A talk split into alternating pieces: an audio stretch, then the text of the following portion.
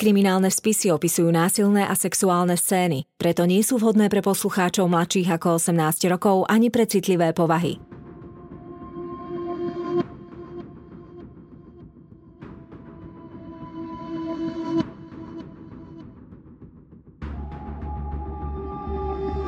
Spáchali ťažký zločin a pred spravodlivosťou sa im nepodarilo skryť. Na ich prípadoch pracovali len tí najlepší vyšetrovatelia. Každý z nich má v policajnom archíve svoj spis. spis.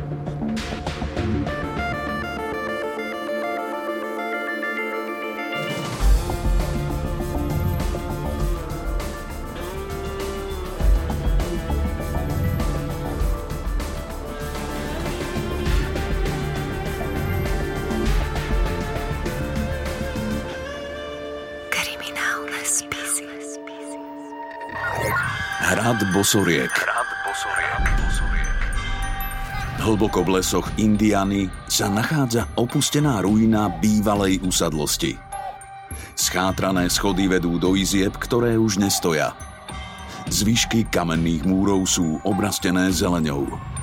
Z udupanej dlážky pokrytej starým lístím vyrastajú stromy. Hovorí sa, že miesto je prekliaté – Počuť tam kroky a smiech ľudí, ktorých nevidieť. K usadlosti sa viaže legenda zo 17. storočia. Podľa nej tu vtedy žili tri slobodné sestry. Ľudia z nedalekého mesta ich nemali radi, pretože boli iné, zvláštne. S miestnymi sa takmer vôbec nekontaktovali. Von vychádzali za tmy. Keď v mestečku začali nevysvetliteľne miznúť deti, ktorých telá sa nikdy nenašli, ľudia z únosov a rituálnych vražd obvinili práve tri sestry. Chytili ich a zlinčovali. Celé dobité a zakrvavené ich poviazali a posadili do člna. Ten chceli pustiť dole riekou Oregon, ale skôr ako sa loď dostala do prúdu, z nevysvetliteľných príčin sa zastavila. Tri sestry, ako by boli jedným telom, k svojim prenasledovateľom naraz otočili tváre, otvorili ústa a ľudí stojacich na brehu jednohlasne prekliali. Až potom sa čln spustil po prúde rieky a zmizol vo vodnom opare. Telá mladých žien sa nikdy nenašli. Ľudia zo strachu pred kliatbou celú usadlosť vypálili a miesto, kde sa kamenný dom nachádzal, sa snažili vymazať z pamäti. Prešli roky – Usadlosť za ten čas dokonca párkrát zmenila aj majiteľov, no potom, čo sa jeden obesil a ďalší majiteľia sa upili k smrti, dom vyhorel a opäť sa začal považovať za prekliatý. Ako by sa bránil tomu, aby bol osídlený a niekomu patril. V 80. rokoch 20. storočia sa všetko zmenilo. Opustená ruina v lesoch sa stala obľúbeným miestom žúrov miestnych tínedžerov, Chodievali sem hlavne na Halloween, pili a zabávali sa vyvolávaním duchov. Miesto prezývali Hrad Bosoriek. Rok 1991. Nálada vo svete sa uvoľnila. Začínajú sa 90. roky. Studená vojna skončila. Sovietsky zväz sa rozpadol a Svetová zdravotnícka organizácia vyškrtla homosexualitu zo zoznamu života ohrozujúcich chorôb vzniká internet, webové stránky. V novembri vyjde prvý album hudobnej skupiny Nirvana aj kultový Nevermind.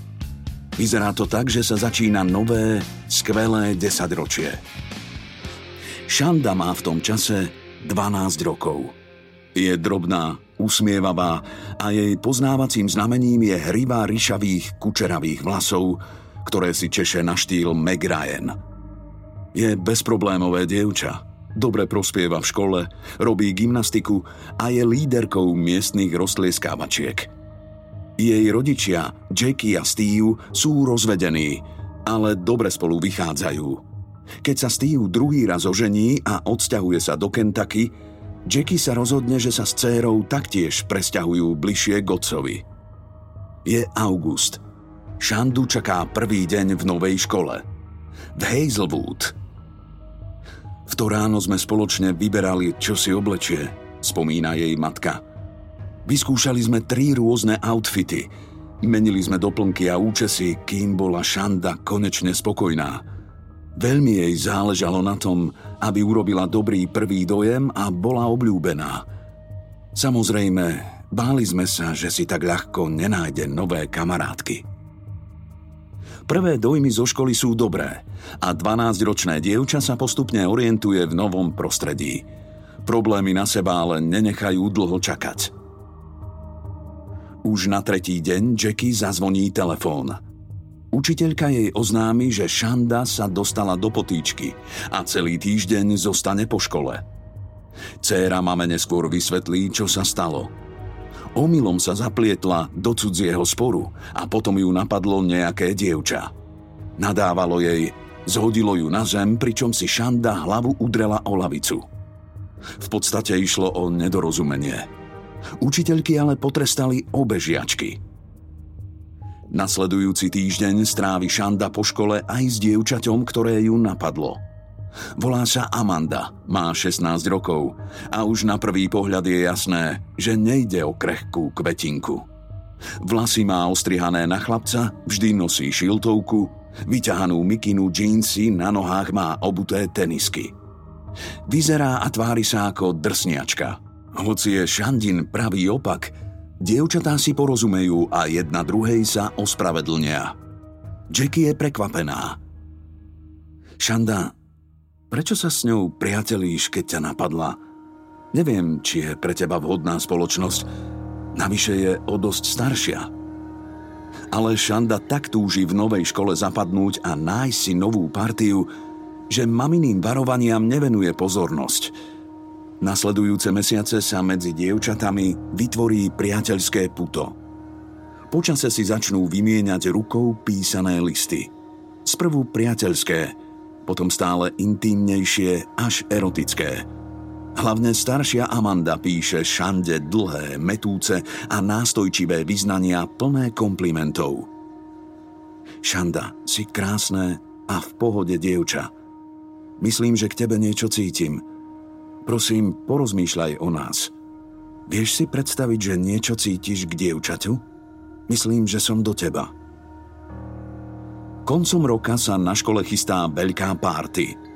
Amanda využije príležitosť a Šandu pozýva na oficiálne rande. Chce, aby tam išli ako pár. Šanda súhlasí. Amanda ju vyzdvihne, privezie na večierok. Spolužiakom a kamarátom ju predstaví ako svoju novú priateľku – Dievčatá sa zabávajú, neskôr tancujú aj na pomalé pesničky a boskávajú sa. Šandin romantický zážitok preruší až bolesť. Niekto jej zozadu zaboril ruku do hustých vlasov a trhol tak silno, až jej zapraskali korienky vlasov. Šanda vykrikne a spadne na zem. V dymovej clone a za odrazu stroboskopových svetiel poriadne nevidí, o koho ide – z neznámej osoby sa vykľuje dievča. Hystericky na Šandu kričí, vulgárne jej nadáva. Potom sa pustí aj do Amandy. Obe sa začnú byť. Amanda je však silnejšia. Hysterke vrazí facku, vezme Šandu za ruku a vyvedie ju na vzduch. Ospravedlňuje sa jej. Kto bolo to dievča? Pýta sa vystrašená Šanda. Moja bývalá frajerka, Odvetí Amanda previnilo. Melinda. Je to hysterka. Rozišli sme sa ešte predtým, než som ťa stretla. Nevšímaj si ju. Už nikdy ti neublíži. Ale Šanda je vystrašená. Vyplače sa a Amanda ju radšej odvedie domov. Na tento incident sa načas zabudne a nik zo zúčastnených netuší, akú tragickú dohru to celé bude mať. Povedzme si, čo vieme o dievčatách z tejto americkej krimi story z Indiany. Shanda Sharer, 12-ročné mladé dievča, skoro ešte dieťa. Mama sa dvakrát rozviedla a rodina sa dvakrát stiahovala. Indiane nastúpila Šanda na dievčenskú katolícku školu. Napriek všetkému, rodičia Šandy boli spolu v úplne normálnom kontakte a vo výchove a starostlivosti sa vedeli dohodnúť. Obaja svoju dceru milovali a stiahovali sa tak, aby to bolo pre Šandu čo najmenej náročné. Šanta i hneď pri nástupe do školy ako nová študentka vzbudila pozornosť a jej výrazná červená hriva sa v rámci rámci tzv. iniciačnej školskej šikany dostala do konfliktu so staršou 16-ročnou študentkou Amandou. Ďalšou aktérkou je Melinda, 16-ročná expriateľka Amandy. Je najmladšou dcérou Larryho a Marjorie. Otec Larry je vyslúžilý vojak a sexuálny deviant, ktorý nosil spodné prádlo svojich dcer a manželky. A o tú sa opakovane delil s inými ľuďmi. Tá sa zase opakovane pokúšala o samovraždu. Celá rodina patrí k baptistickej cirkvi, kde sa Larry stáva manželským poradcom, pričom jeho sexuálne ataky sú riadne zdokumentované a neskôr je obvinený z mnohopočetných znásilnení. Prejde niekoľko mesiacov. Vzťah dievčat sa ďalej rozvíja. Šande sa pod Amandiným vplyvom zhorší prospech. Chodí poza školu. Amanda jej ukáže, ako má falšovať podpis rodičov alebo priepustku od doktora. Jackie má podozrenie, že medzi dievčatami vzniká niečo viac než len priateľstvo. Ale nemá dôkaz. Jedného dňa sa jej omylom dostane do rúk list, ktorý jej dcéra napísala – Mama otvorí list, prečíta si ho a zostane šokovaná. Amanda, chcem zas cítiť teplo tvojho mekého tela. Píše len 12-ročná Šanda. Z listu som pochopila, že už medzi nimi bol fyzický kontakt. Nebola som pohoršená tým, že moja dcéra má lesbický vzťah. Ak by aj bola lesbička, OK, hlavne nech je šťastná. Ale má iba 12 rokov. A to druhé dievča má 16. Matka cére zakáže stýkať sa s Amandou, ale nevie ju na každom kroku kontrolovať. Preto zavolá bývalému manželovi. Spoločne sa dohodnú, že Šandu treba spod zlého vplyvu vymaniť. Vezmú ju zo školy a zapíšu na súkromné katolícke gymnázium do iného mesta. Šanda neprotestuje. V novej škole sa jej zapáči. Zlepší sa jej prospech, nájde si nové kamarátky z kresťanského prostredia – Školu má blízko k otcovmu domu a často ho navštevuje. Jediným problémom zostáva Amanda. Nezmierila sa s tým, že Šandu od nej rodičia odstrihli. Je ňou priam posadnutá. Volá jej domov aj do školy. Snaží sa s ňou stretnúť. Každý deň jej píše listy plné vyznaní a výčitiek. Prečo si ma opustila? Prečo mi neodpisuješ a nedvíjaš? Keď zavolám k vám domov, Vždy dvihne len tvoja mama a povie, že nie si pri telefóne. Prečo mi toto robíš?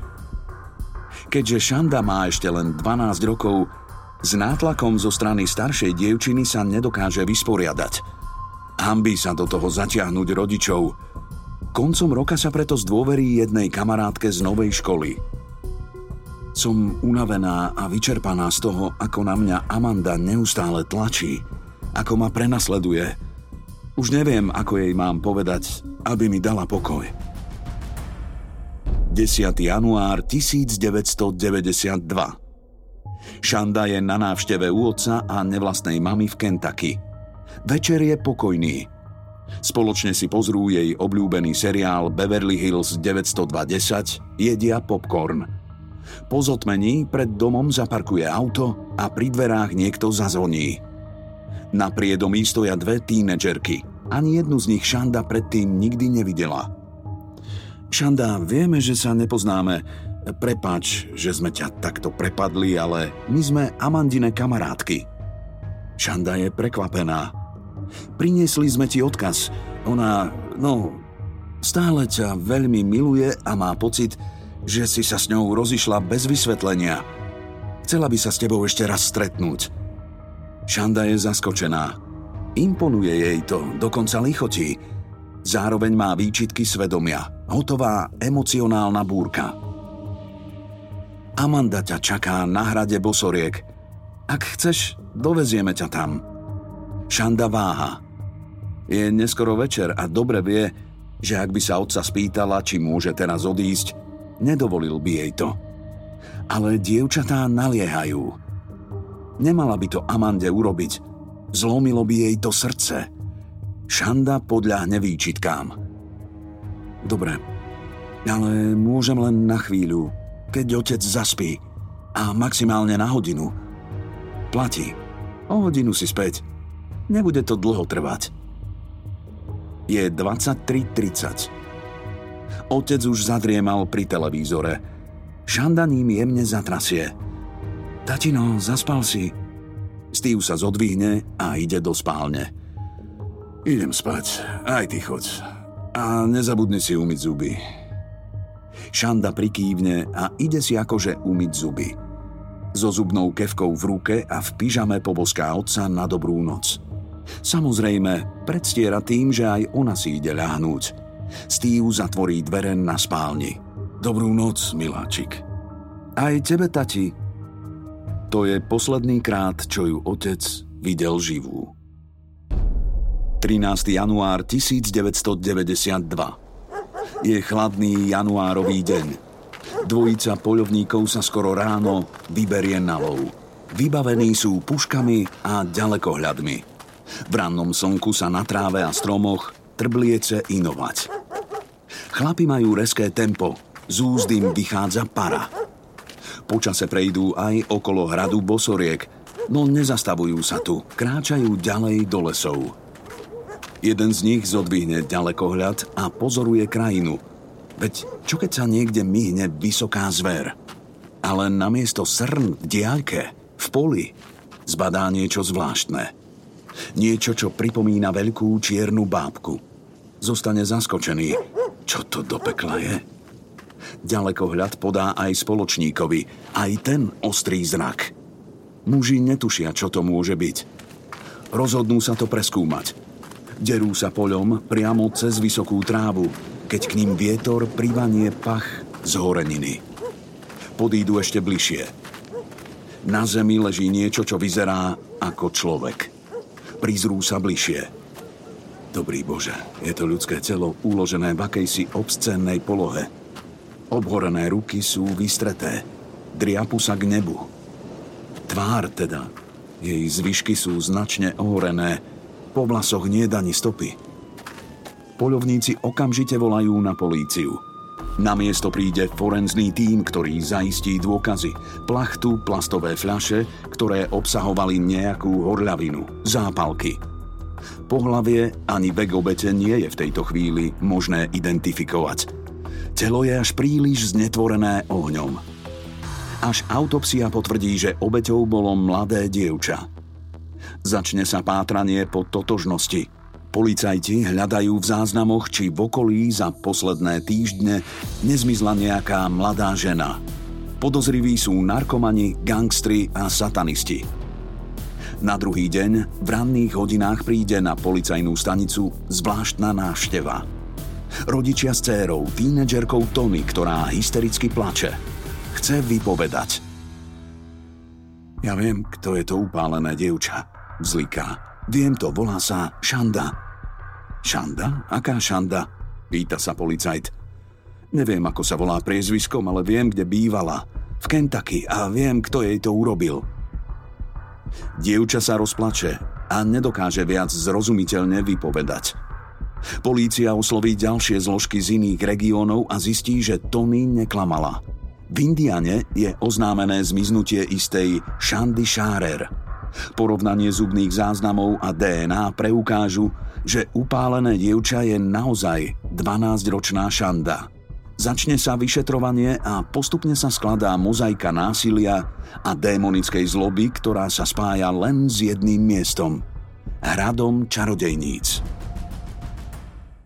6 mesiacov pred vraždou. Melinda sedí na hodine literatúry, ale nepočúva. Pozerá sa z okna. Vonku sneží a ona sníva. Je zamilovaná. Zrak jej zrazu preskočí na vlastný odraz v okne – je krásna, vie to.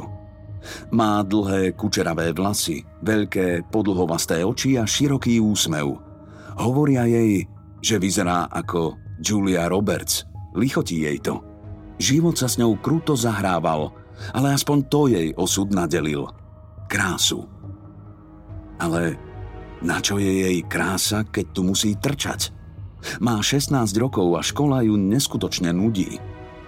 Minulý rok prepadla a teraz musí opakovať ročník, chodiť do triedy s o rok mladšími spolužiakmi a počúvať druhý raz učivo, ktoré ju nudilo aj predtým. Tomu sa hovorí peklo.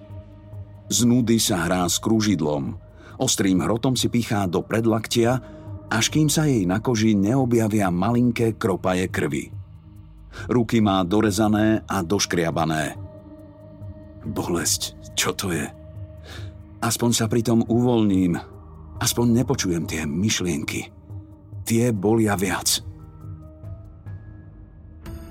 Seba poškodzovanie je násilné správanie zamerané voči sebe. Spôsobuje fyzické zranenia bez úmyslu spáchať samovraždu. Väčšinou ide o škrabanie, bodanie, rezanie, ale popáleniny. Je to vlastne spôsob, ako uvoľniť emocionálny nepokoj, stres, napätie. Seba poškodzovanie sa často využíva ako adaptačný mechanizmus na vyrovnávanie sa s nejakou situáciou. Napríklad, ak osoba trpí silnou depresiou alebo bipolárnou poruchou. Môže sa stať seba poškodzovanie pre ňu jediný spôsob, ako zostať nažive. Seba poškodzovanie je väčšinou tabu a mnohí ľudia si ubližujú a držia to v tajnosti. Seba poškodzujúci sa pravdepodobne nenaučili iným spôsobom prekonávať intenzívnu bolesť, ktorú zažívajú. Jediné, čo ju ešte drží nad hladinou, je Amanda, jej priateľka. Sú spolu už rok, ale stále sa hádajú, rozchádzajú a potom zas zistia, že nemôžu bez seba žiť. Prečo je to tak? Ktorá z nich je na vine? Prečo si zo života robia peklo? Za každý deň, čo nie sú spolu, si Melinda pichne kružidlom do ruky. Ktorá bude prvá, čo sa ospravedlní? Nie, ona to nebude. Nepríde za prvá. Počká si, kým tá mrcha Amanda dolezie. Miluje ju? Alebo ju nenávidí? Konečne zvoní. Melinda precitne. Večer je párty. Nemienila tam ísť, aj tak už má plno problémov. Určite by sa tam zas opila alebo zhúlila. Ale pôjde. Možno tam bude aj Amanda. Možno práve tam sa zas udobria. Melinda sa na večierok dôsledne pripraví, nahodí sa a namaľuje. Do zadimenej diskotéky prichádza s hlúčikom kamarátok. Na parkete sa už divoko tancuje – Melinda si dá glk z drinku, potiahne si z marihuanovej cigarety a tvári sa unudene. Sleduje vchod. Kedy sa objaví Amanda? Kde je? Prečo neprišla? Mel, šťuchne ju spolužiak, pozri tam. Melinda pred dým najskôr nevidí, čo jej ukazuje. Ale potom sa dým rozostúpi a ona ju zbadá. Amandu, Tvár má zaborenú v inej tvári. Je nalepená na nejaké dievča s dlhými, krásnymi vlasmi. Boskávajú sa, ignorujúc svet okolo nich. Melinda zacíti hlbokú, priam tupú bolesť v žalúdku, ako by ju niekto celou silou kopol do brucha. Hnev jej vyrazí dých. Pocíti len nepríčetnú zúrivosť. Rozbehne sa na parket rovno k dvojici. Schytí dievča s kučeravými vlasmi zaborí jej nechty do hustej hryby a trhne celou silou. Dievča s výkrikom padne na zem. V dlani jej zostane vytrhnutý chumáč vlasov, potom zaútočí na Amandu, bijú všetko sa stráca v tme. Melinda je zdrvená. Dúfala, že Amanda sa k nej vráti, no ona si zatiaľ našla nejakú novú, naivnú hlúpaňu. Nenávidí ich, Zistí si, kto je to dievča, za ktorú ju Amanda vymenila. Volá sa Šanda, má 12 rokov a chodí na katolícku školu. Začne si o nej zisťovať aj informácie typu s kým a kde býva. Zatiaľ nevie, na čo jej to bude. Vie len jedno. Túži, aby Šanda zmizla. Aby jej nestála v ceste. Každý deň, každú noc jej život naplňa zúrivosť a neuveriteľný hnev – Reže sa a páli, ale nič nepomáha. Bolesť je zakorenená príliš hlboko. Hrot krúžidla či nožníc na ňu nedočiahnu. Vie, ako sa jej uľaví. Melinda vezme pero a začne Amande písať listy. Zúrivé, súčasne plné vyhrážok aj vyznaní. Ak sa neprestaneš s tou štetkou stýkať, zabijem ju. Zabijem aj teba, aj seba. Zabijem nás všetky tri. Rozumieš? Urobím to. Koncom roka sa na jednom koncerte Melinda zoznámi s dievčinou, ktorá sa volá Lori. Nejde o obyčajné dievča, je o rok staršie a na prvý pohľad zvláštne.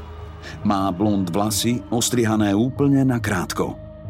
Zatiaľ čo Melinda je krásna, Lori má zvláštne nesúmernú tvár, z ktorej ide strach, vysunutú bradu a šikmé hadie oči.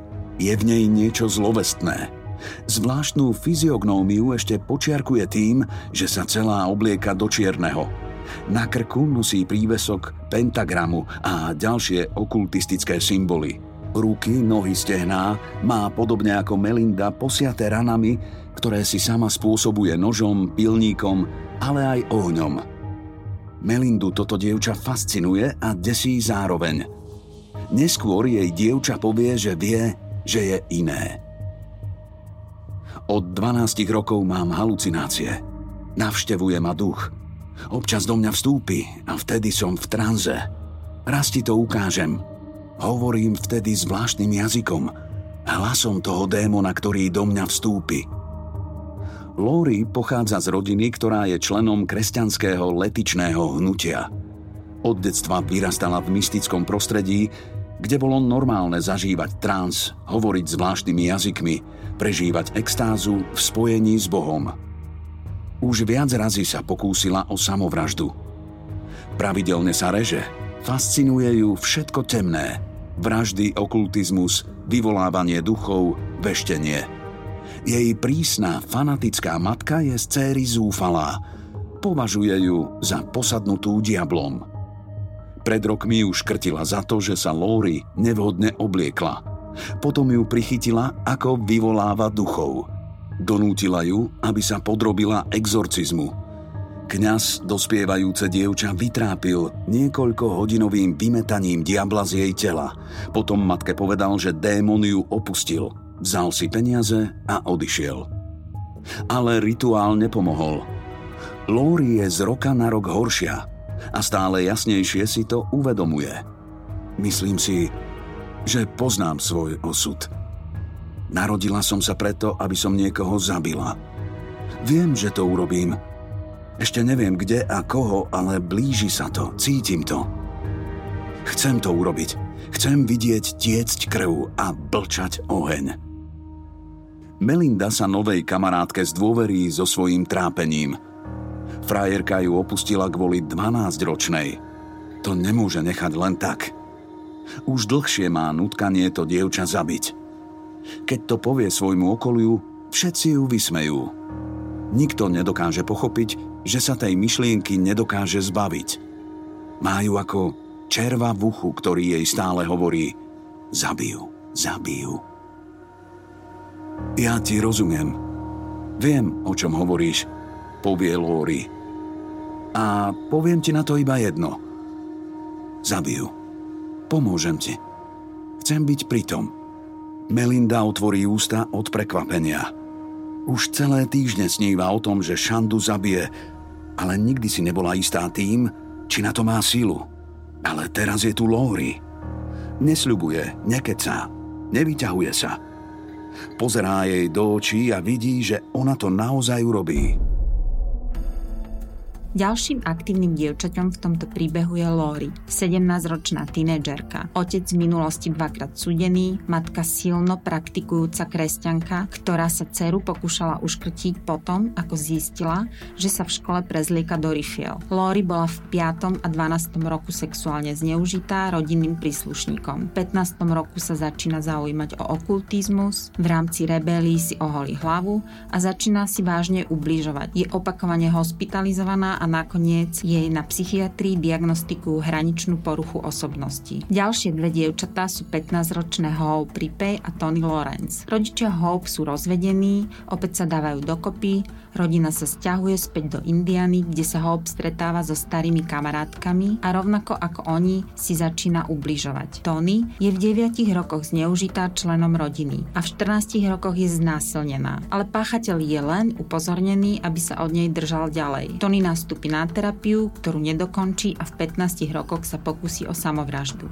Máme tu teda skupinu mladých dievčat, ktoré okrem Hope boli od detstva opakovane vystavované sexuálnemu zneužívaniu, agresii zo strany vlastnej rodiny, ktorá ich mala chrániť a dať im pocit bezpečia. Za tie roky každej z nich stúpal hnev, pocit frustrácie a beznádeje, tenzia, bolesť a agresivita piatok 10. januára sa Melinda z Lori vyberú na rokovo-punkový koncert. Potom pijú, boskávajú sa. Nie len navzájom, ale aj s neznámymi chlapcami. V tento divoký večer sa k ním pripletú ďalšie dve tínedžerky, Tony a Hope. Nálada je dobrá, zabávajú sa, keď okolo 6. večer Lori zvážne a povie Už je čas. Na čo? spýta sa Hope. My sme neprišli len na koncert. Dnes večer ideme zabiť jedno dievčatko. Hope a Tony vybuchnú opileckým smiechom. Tieto keci o vraždách, smrti a obeciach satanovi od Lóry už počuli toľkokrát. Aké dievča? To je jedno. Nejakú šandu. Ale prečo? Rehli sa Hope.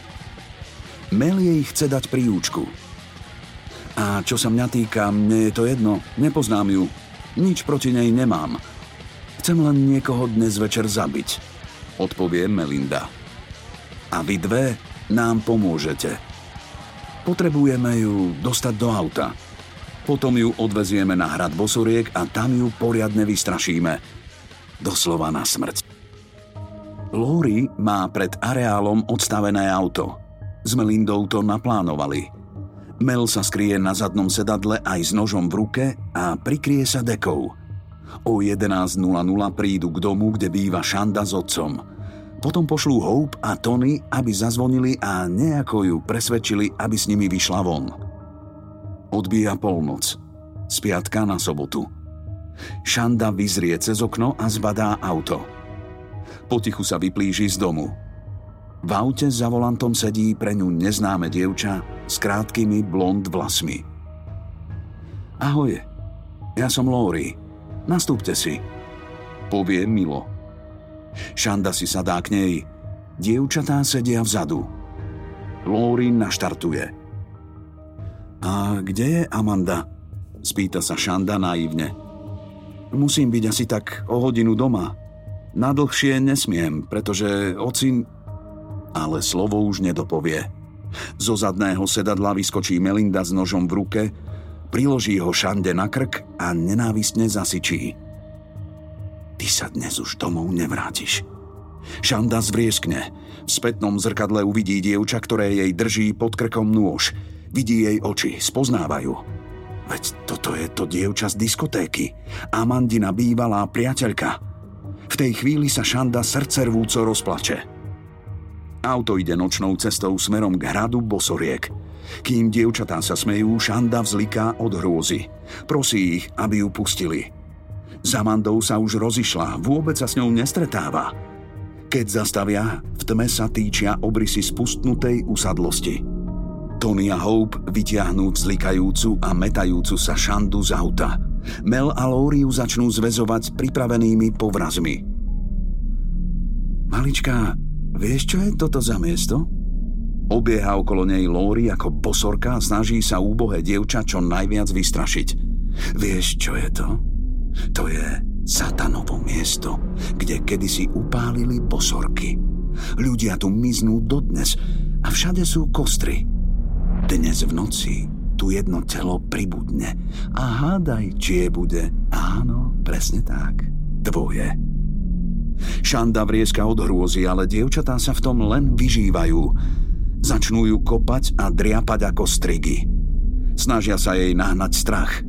Melinda, ktorá vždy žiarlila na jej krásnu hribu, jej začne trhať vlasy.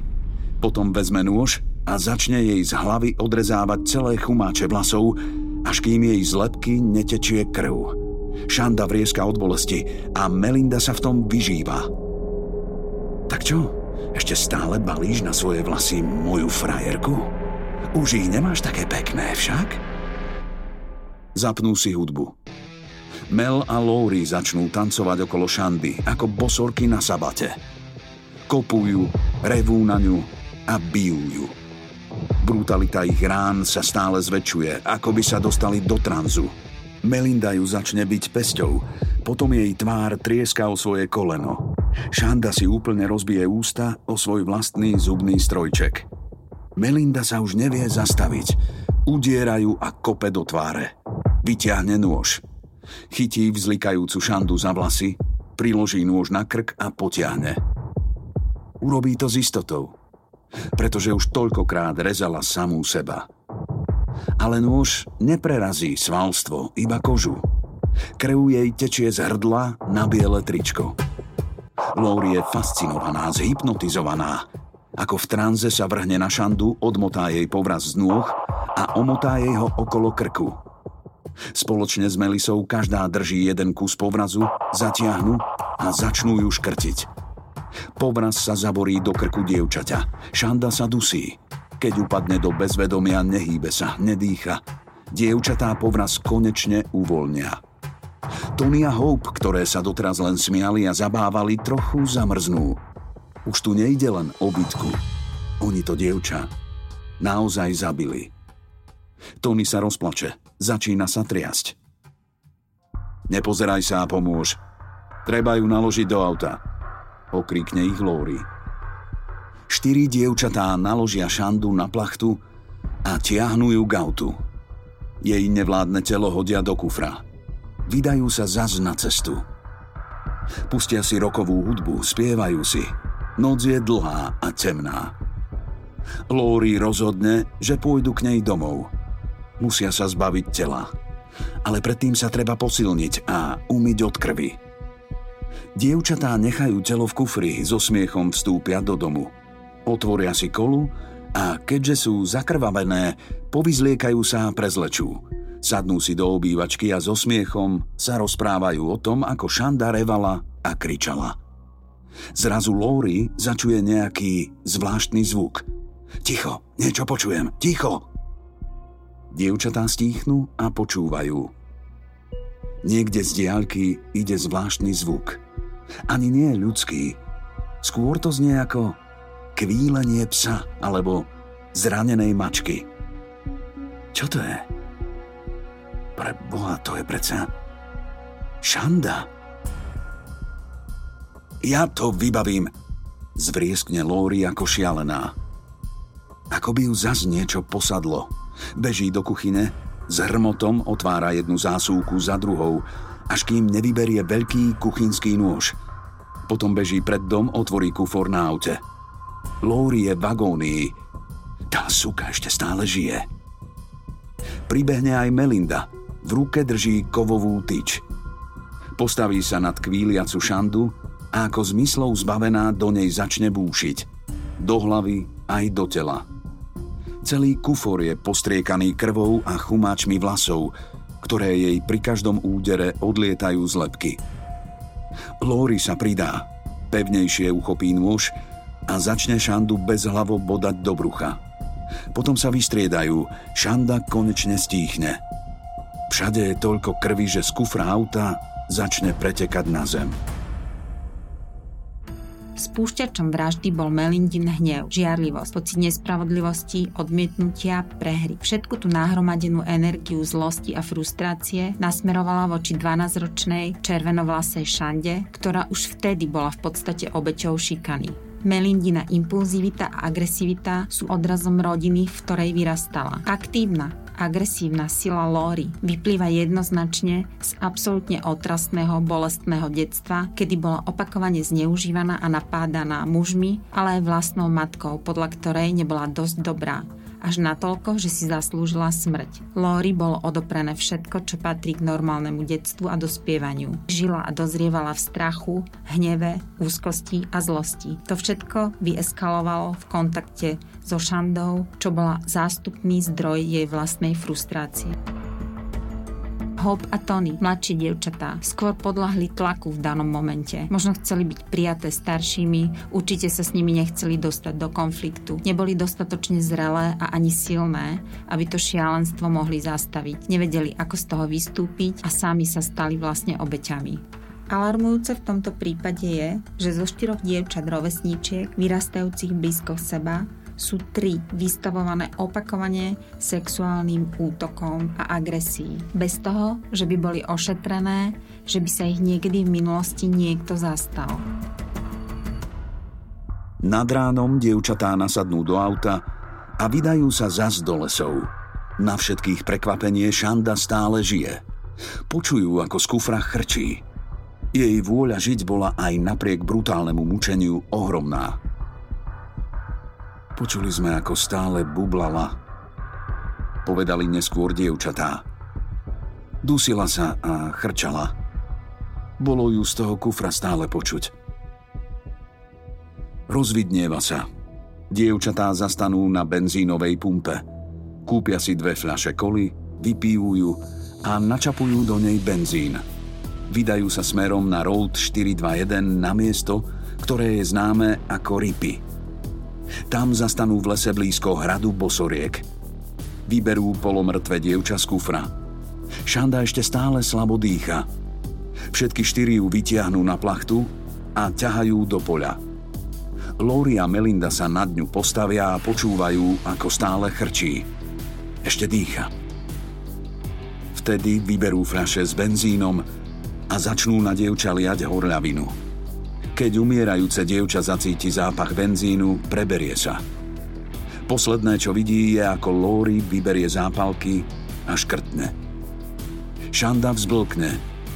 Dievčatá vykríknú a v extáze okolo zvíjajúcej sa Šandy poskakujú. Keď sú si konečne isté, že je mŕtva, nastúpia do auta a odvezú sa do miestneho fast foodu – Vyhľadlo im, objednajú si raňajkové menu so slaninkou.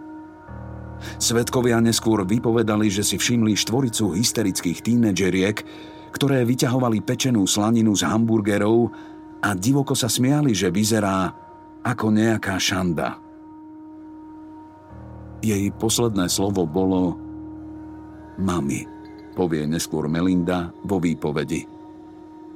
Myslím, že ľudia vraždia preto, že chcú cítiť tú moc, ktorú majú nad životom a smrťou svojej obete. Povie raz v jednom rozhovore Lóri. Po raňajkách sa dievčatá vrátia domov. Melinda berie telefón a volá Amande. Cíti sa víťazoslávne. Amanda je ešte rozospatá v posteli. Amanda? To som ja, Melinda. Tak asi už budeš spokojná, ale zabila som ju. Mel? Čo to hovoríš? Nerozumiem. Koho si zabila? Vieš veľmi dobre koho. Šandu. Tak, ako som povedala. Mala ťažkú noc. Umúčili sme ju a nakoniec upálili v hrade Bosoriek. Amanda je razom prebratá. Vyskočí z postele a beží za Melisou. Tá ju zavedie k autu. Otvorí kufor. Amande sa podlomia kolená.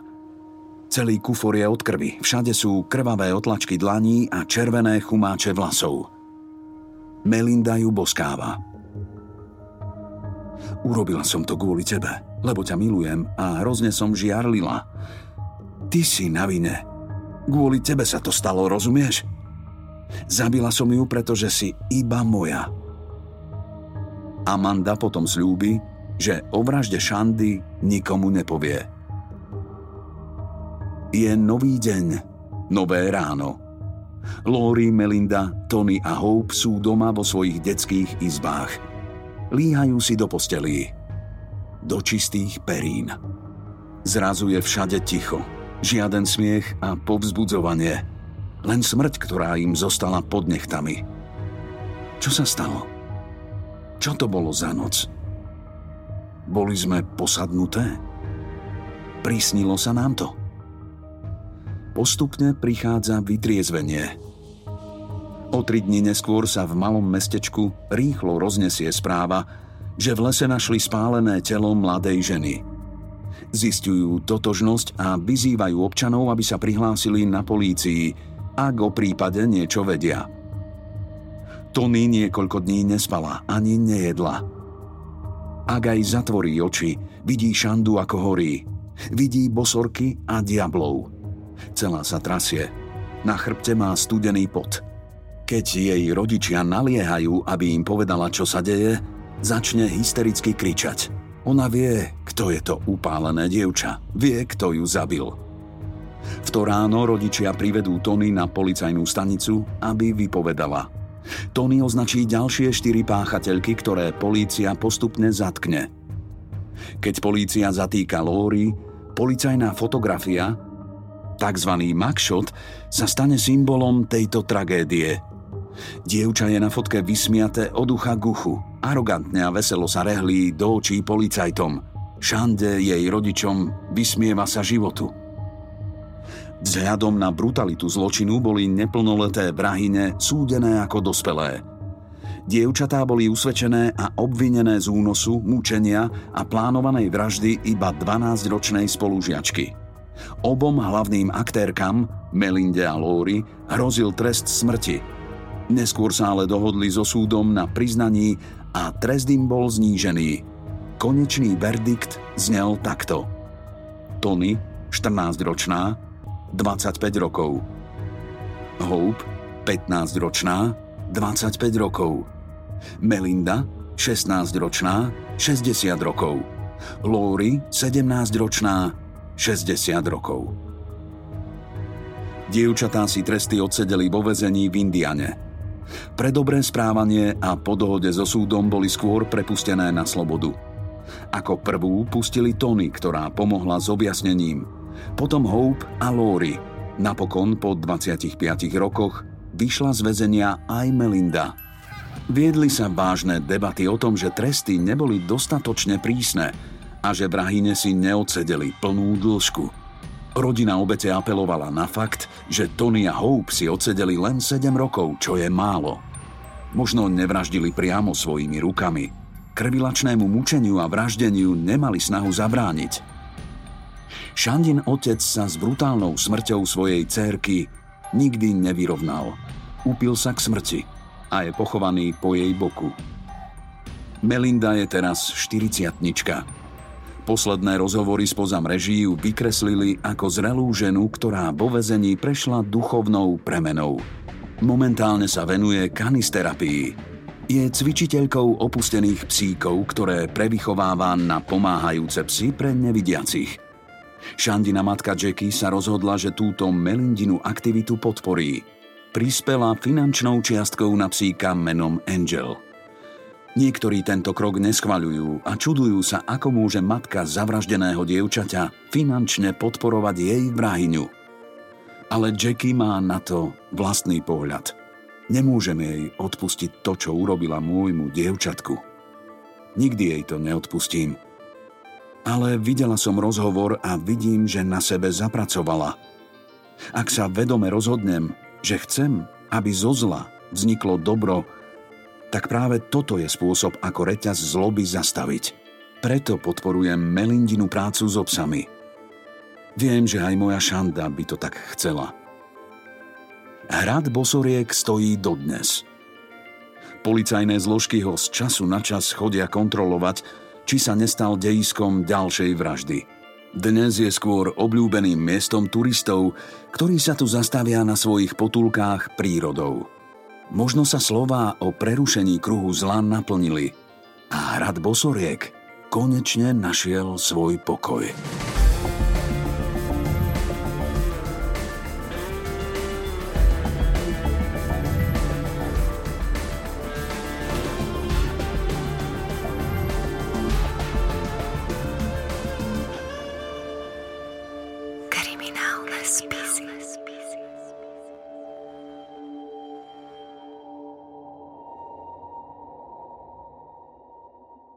Za siedmimi horami, za siedmimi dolami diali sa veci záhadné. Písali sa príbehy, ktoré so skutočným svetom nemali nič spoločné a predsa sa stali. len ostali zabudnuté v čase. V čase. Nezhasínaj. 10 hororových príbehov inšpirovaných legendami, pri ktorých neplatia zákony prírody ani ľudská logika. Nezhasínaj. Nájdete už teraz na Podmaze a na všetkých podcastových aplikáciách. Podcast Nezhasínaj ťa prevedie príbehmi hrôzy, preto nie je vhodný pre poslucháčov mladších ako 18 rokov ani pre citlivé povahy.